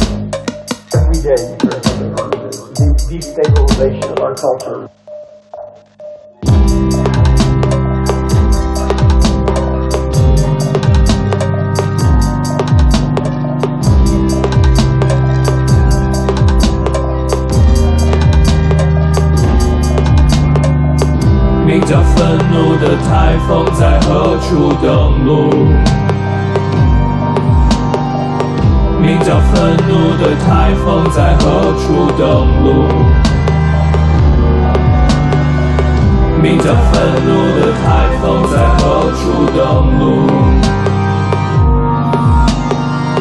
名叫失落的雨季在何时结束？名叫愤怒的台风在何处登陆？名叫愤怒的台风在何处登陆？名叫愤怒的台风在何处登陆？名叫失落的雨季在何时结束？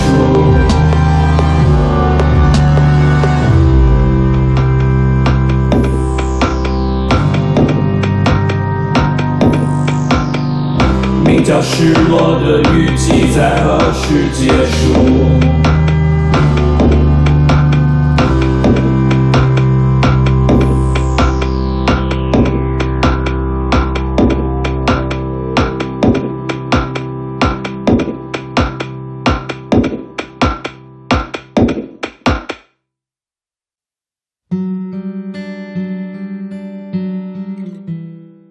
年度第十三名是来自陈升的《流浪日记四部曲之华人公寓》，是这首歌是来是叫做《心情好的每一天》。呃，勺子老师排名是第三十名，我的排名是第六名。发行的时间是二零一八年的七月二十号，是滚石唱片发行的。我有个问题啊，嗯他的《流浪日记》之前是四部曲吗？呃，之前是对呀、之前就是四部曲是吗？对呀、就是是丽江的春天，嗯哼，延安不是的秋天，之前的那个已经说了我要做四部曲了吗？应该是四部。你想，很明显的就是四季嘛，哦，对吧？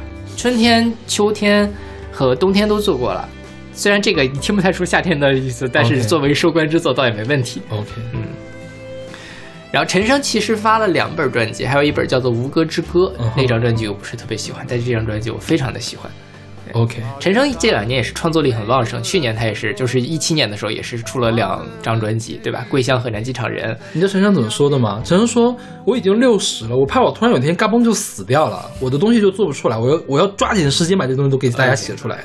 难得的是他高这么高产，质量也都还不错。是是是，然后今年也是一八年也是陈升的出道三十年，嗯哼，然后他马上也要开巡回演唱会了，在哪儿？呃，反正没有大陆了没有大陆了，就是台湾跟香港吧，可能就是没有，他会应该去他唱过的这些地方吧？对。像他这张叫做《华人公寓》嘛，它实际上就是讲他前几张是，比如说，呃，丽江的春天讲丽江，延安的秋天讲延安，家在北极村讲的是漠河还是哪儿？对，然后这个就是把视野放得更远，他就讲他这几年走过的海外的地方，从北海道一直到柬埔寨，是。然后呃，其实我理解的这张专辑就是那种流浪感嘛，它有《流浪日记》，那么你这个呃去国怀乡的这种流浪是最真实的一种流浪感。对，然后所以它叫华人公寓，就是华人在海外是一个什么样的感觉？当然，它是进一步的把华人公寓唱成了华人公墓。最后这张歌，这首最后我们选的这首《心情好的每一天》，实际上就是讲的一个生死之间的对话。如果你来看我，就是如果我已经死了，你来看我，不要给我带花，给我带来一点酒。心情好的每一天，我不会想到你。OK，哎，就是六十岁的陈升是如此的豁达，呃，还是蛮让人感动的。OK，就是我其实也挺喜欢这本专辑的，嗯就是，但是陈升总给我一种就是他已经没有办法创造出好旋律的感觉，是吧？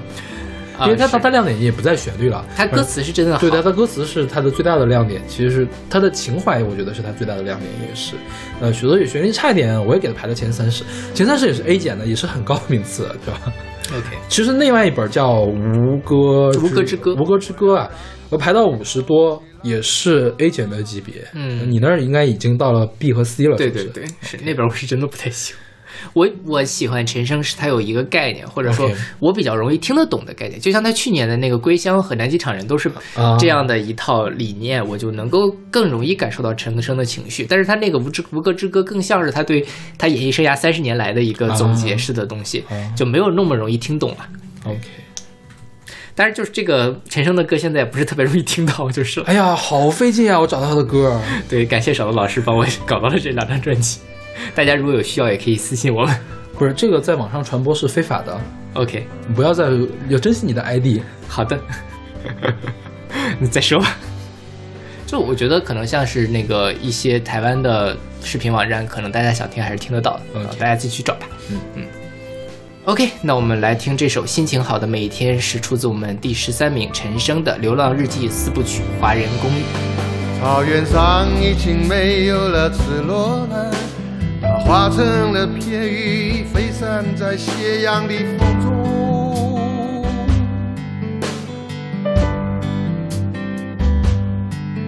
那个你惦记的航班一一六，飞越了冰寒的冰洋，睡在异乡人的怀中。值得你那样等待吗？是你曾经许下承诺吗？你忘了归去的路吗？真爱只有一次吗？很难嘲笑你自己吗？偶尔你也会想起吗？不再有眼泪，心情好的美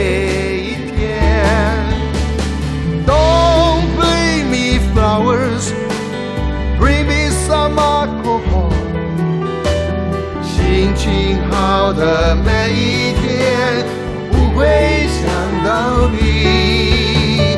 不要再为我带花儿，也不需要为我哭。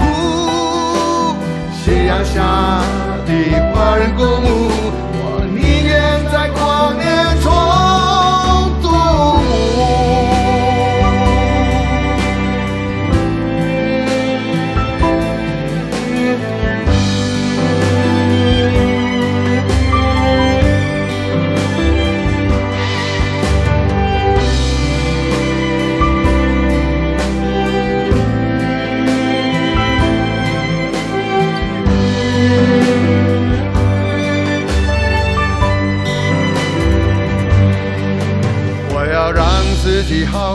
来，Viola，拾起有你的回忆，好将你带去我梦中。每个难忘记零下的散步，微弱的热吻，终于埋葬在我坚定的心中。值得你那样等待吗？是你曾经许下承诺吗？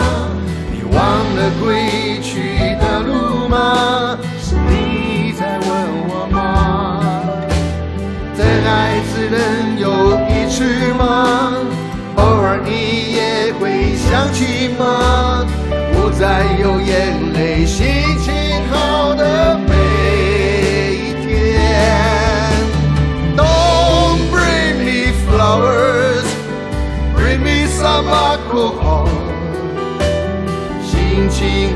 的每一天，不会想到你。不要再为我带过儿，也不需要祝福。睡在斜阳下的华人公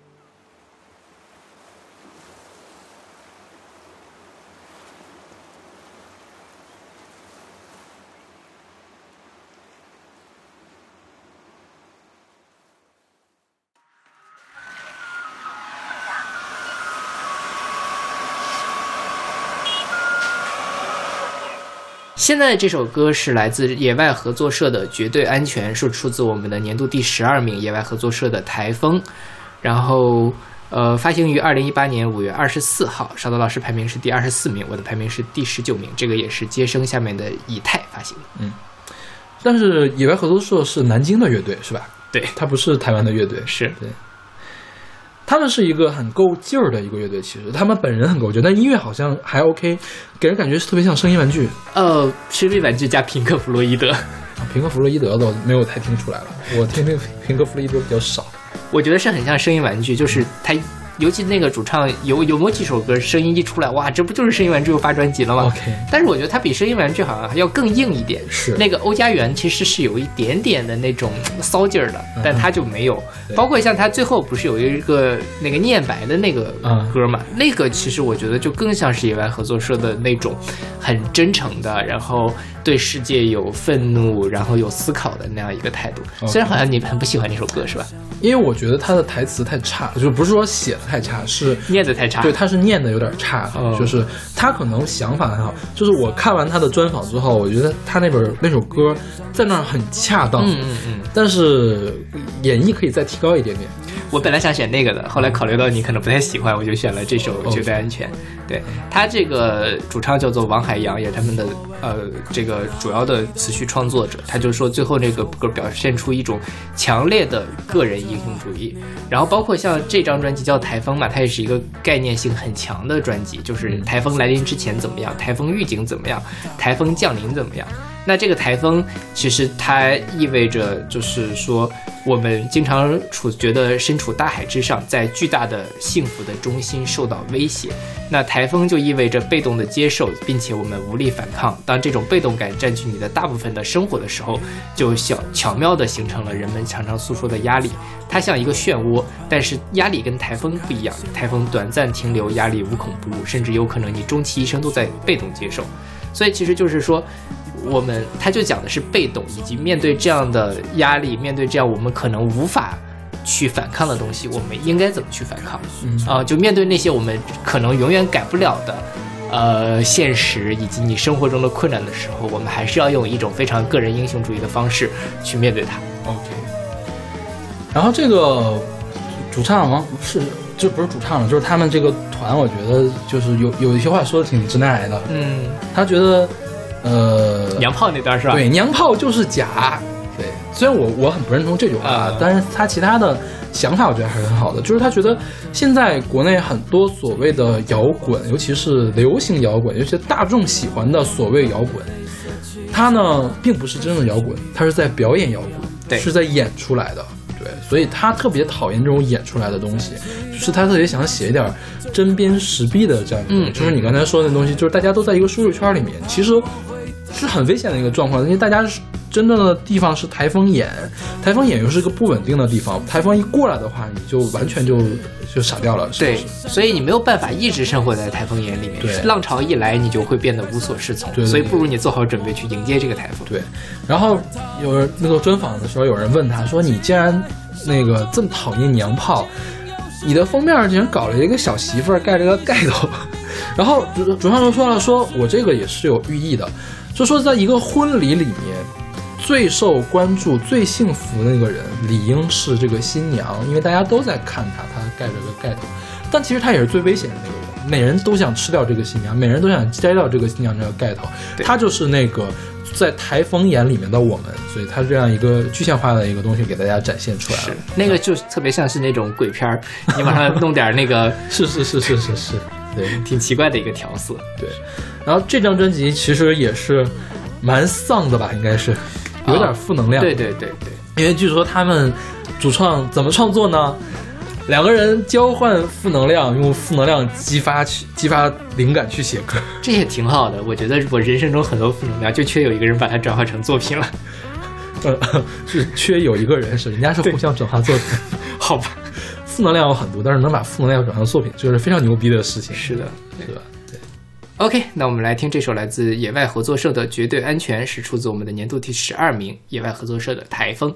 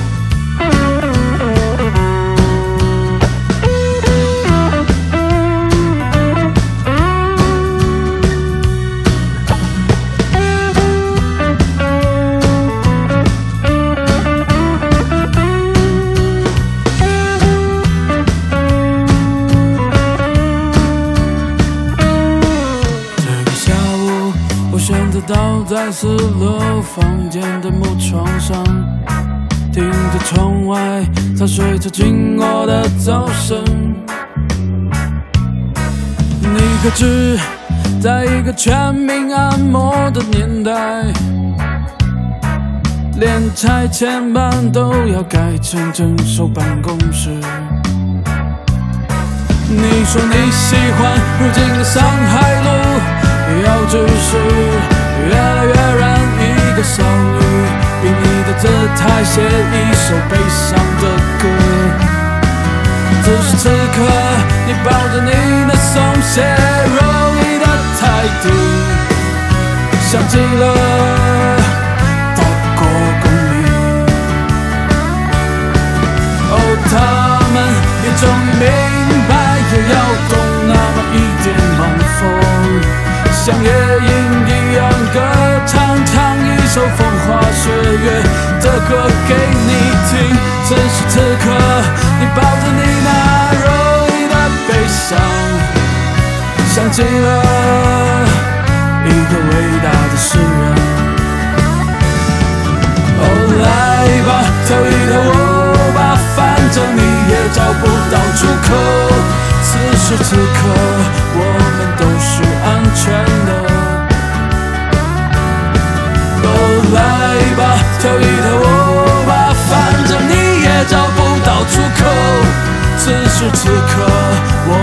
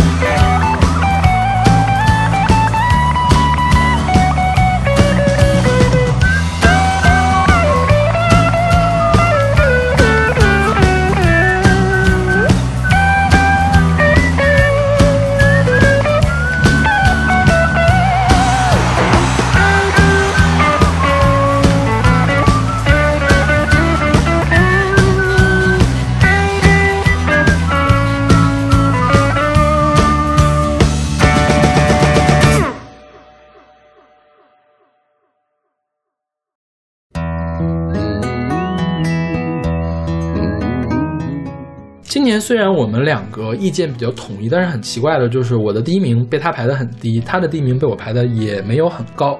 啊，对，是。现在我们听到是我的年度冠军是来自杨乐的自言自语，它是上下张的两张专辑，但是是一起发的，对，一起发的，而且是同一天发的，对，也是二零一七年十二月二十六号发行的，对，索尼发的，然后小马给排了第三十名。我们现在听到这首歌也叫做自言自语，对。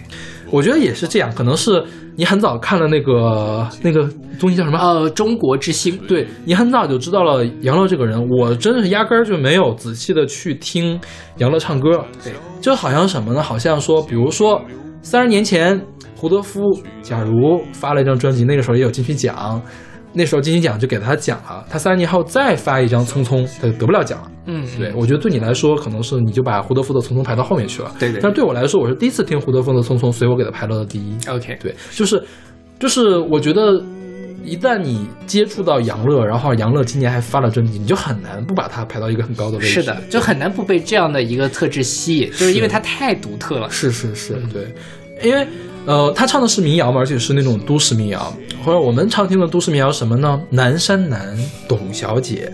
然后要不然就是蔡健雅的《红色高跟鞋》，这样有有民谣气质的流行歌，就是要不然呢，嗯、就他们的都市民谣有这样一种风格，就是清新的、矫情的，嗯，然后年轻的，对就，就是年轻人的小哀愁。我觉得我国呢，就是当然老一点的民谣也有，但是比较少。我觉得杨乐呢是这种能走到人们面前的老一代的唱民谣的乐手的一个典范了。对对，我觉得杨乐，当时我听这张专辑，我的第一感觉就是，我说这个人的唱商太牛逼了。就是说所谓唱商，就是跟智商一样，就是说，你可以把很简单的一个东西唱出不一样的事情来。就比如说他这首自言自语，你看一下歌词，其实也还 OK。它这个编曲简单的不能再简单，一把吉他是这个旋律呢，你说有多么的诡谲，也没有多诡谲，是吧？也不是也不是那个苏运莹那样的，就是滋啦啦滋啦啦那种感觉。就是这么简单一首歌，你就觉得它确实是背后有很能打动你的东西。我觉得这就是杨乐他语气的一个作用。对，因为杨乐本人是应该是学艺术科班出身，而且他是留过学的。嗯，他去法国学的啥呀？学的圆号，学的萨克斯。对，但是呢，呃，他学的萨克斯，然后学了什么东西？学了好多乐器。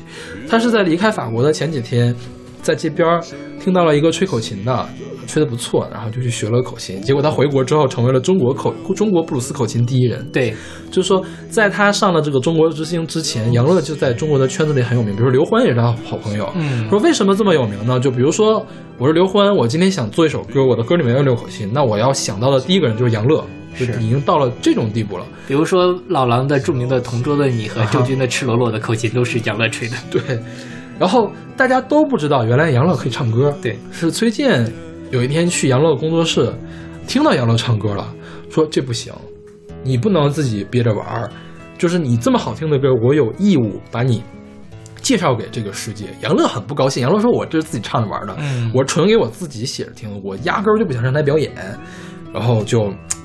就反正崔健就反好朋友嘛，给个面子嘛，就就去就去上了那个节目。其实上了那个节目之后呢，杨乐也没有多开心。虽然很多人见识到了原来杨乐还有杨乐这么牛逼的一个人，因为当年杨乐是跟崔健一块玩契合版那个人，是吧？嗯，对对对对。然后就是他的这个民谣，就是太打动我了，就是每一个字你都能感受到他的感情蕴含在里面。是，其实我觉得，呃，我们一般人唱歌最缺的就是这个。你看，我们去 KTV 里面，KTV 里面其实是有很多人可以基本不跑调的，但是你就觉得他唱歌很奇怪，啊，就是怎么着就跟 CD 里面听的或者别人歌手现场唱的不一样。对我觉得就是缺少了这种语气，因为可能大家所有的这个精力都在用来呃维持自己不跑调，是维持自己顶上那个高音。就是你在你顶那个高音的过程中，你就失去了这首歌真正凸显灵魂的地方，就是呃这种语气。我觉得杨乐是可以把这种灵魂体会的体现的淋漓尽致的一种一个人。对，是的。呃，不过啊，我我当然很喜欢这张专辑，但我为什么排到三十呢？因为听起来都一样。是，就是他这张专辑是很好，然后我觉得，呃，就像你说，他语气很丰富，而且他情感非常的充分，听起来很打动人。嗯但是就是他上下本一共十八首歌吧，好像是，呃，比较。如果雷同不不仔细听的话，是很雷同的。OK 嗯，但是如果你对着歌词听，你还是会被他感动。OK 然后还有就是，他就是特别的，他其实是没有特别想要把他那个情感溢出出来去表达给大家。嗯他这个专辑虽然是做出来，但还像是自己唱给自己的那种感觉。所以是自言自语啊。对，所以它是一个非常向内的一个表达的方式，很纯净的一个表达方式。那这个其实就不太容易马上能抓到我。是对，所以这个是你要仔细的去咀嚼咀嚼。但说实话，咀嚼咀嚼之后，我就一方面我没有那么大的精力一直听这这两张专辑另外一方面就是你特别听听了很长时间之后，它这个旋律相对来说没有那么复杂，就会 让我觉得有点厌倦所以我没有给它一个特别高的分数但是喜欢还是很喜欢。OK，就当年不是杨乐去了法国吗？嗯还有个趣事，回来之后就给东方时空录了一首歌，叫做《雨季》。嗯那个时候东方时空应该是有一个叫 MV 东方金曲啊，东方时空金曲东榜，对就是，简称东方金曲应该对。，然后就每天中午十二点不是新闻三十分吗？十一点五十的左右会放五分钟这个歌。嗯他那个语气，虽然我现在一点印象都没有了，我估计就是那个时候放的，就是连放一周，每周一歌，嗯就放一周。杨乐就说，那个年代跟现在真的是不一样。那个年代你放一周，其实大家也记不住你是谁。现在这个年代，假如央视十一点五十每天放一遍你的歌，你这个人要火上火火到爆炸才可以。对对对对，是这时代是不一样的。但是我觉得他还是活在那个时代里面，他没有 QQ，没有微信，只有一个老年机、老年手机，就是你找他很难找。这个我也看他的专访了，说你没有通过崔健的经纪人找到杨乐。好吧，感谢崔健帮我们挖掘了杨乐。OK，对，还有他这个我还没搞懂一点，就是不是二十首歌吗？嗯其实他完全可以发一张双 CD 的专辑。我也是我没有搞懂为什么有一本上有一本下。其实他这个上下安排的也不是那么好，上十首全都是歌，下呢有六首歌，还有四首是上里面的另外一种演绎，嗯或者是配乐啊，我忘了。对它其实看起来就像是一整张专辑。对，不知道为什么会分两张，嗯可能是真的是很不走心。对，因为那个杨乐说，行，我可以出去唱歌，但是唱片公司我要跟你说好，呃，所有的演出我要决定。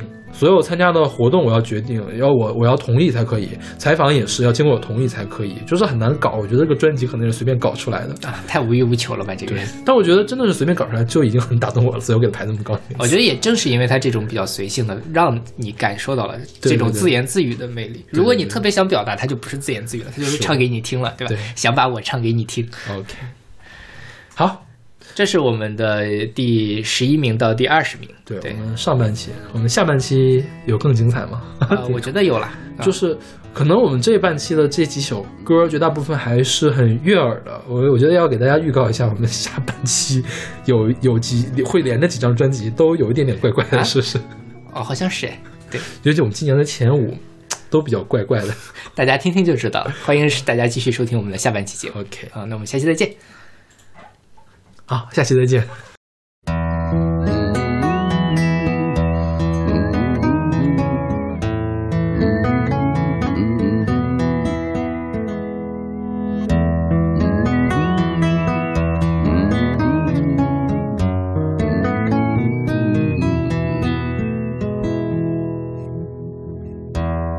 朵朵白云慢慢飘过，